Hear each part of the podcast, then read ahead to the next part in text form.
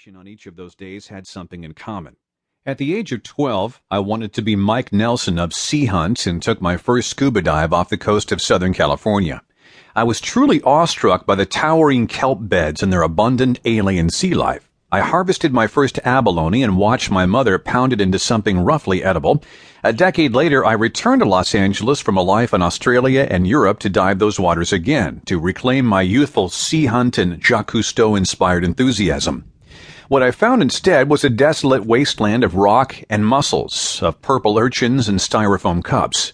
No densely populated kelp beds sculpted by the unseen hand of ocean currents, just a moonscape of barren rock covered in silt. What had happened to the lush kelp beds, the abalone, the sea bass, the lobster, the octopus?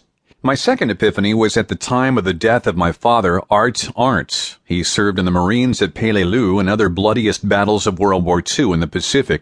He died of emphysema at the age of seventy after a decade of wheezing and dragging an oxygen tank behind him, the result of smoking and living in one of the world's smoggiest cities.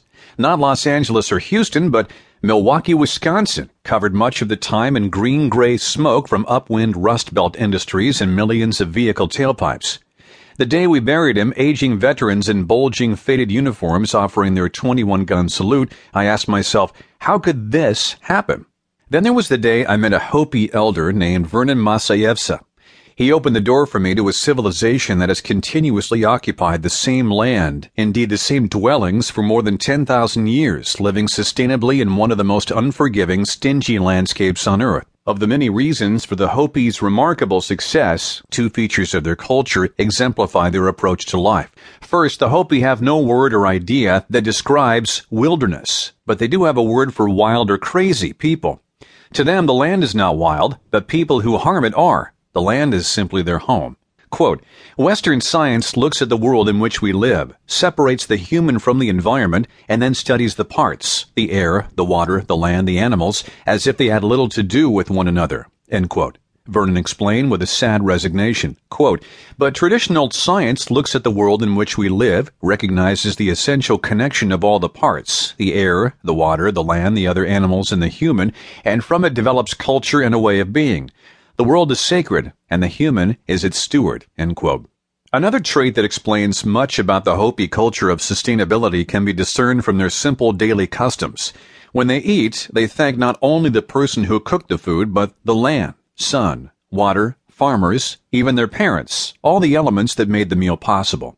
They say something unpronounceable to the European ear, but it might look like kwak kwak item nunusa, which means, "Thank you, we have eaten."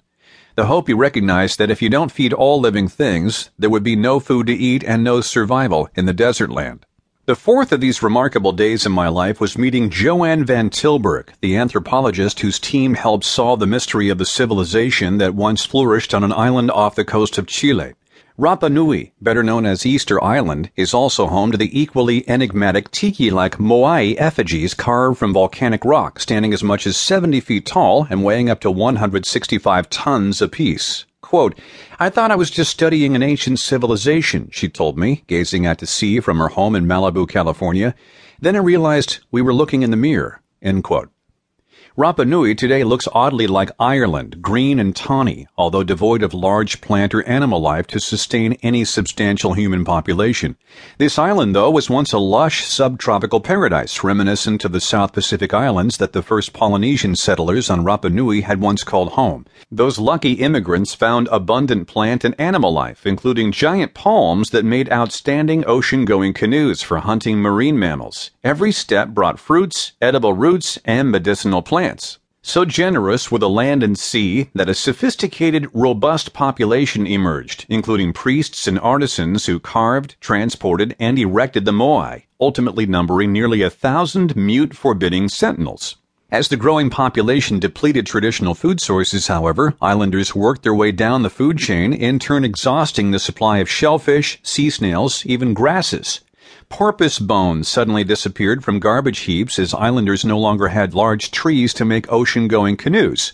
Even garden crops declined as topsoil washed into the sea, a victim of deforestation. Ominously, the bones of birds, seals, and porpoises were rapidly replaced by those of rats and finally humans as islanders devolved into warring tribes, fighting over the only remaining food source of an